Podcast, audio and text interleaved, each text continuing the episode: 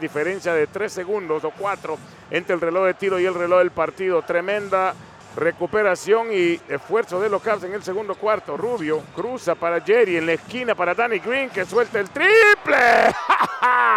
sí, señor, Danny Green. 15 puntos en este primer tiempo. Y los Cavaliers de Cleveland se van a ir al descanso ganando por 10, 67 a 57 después de ganar el segundo cuarto, 34 a 15.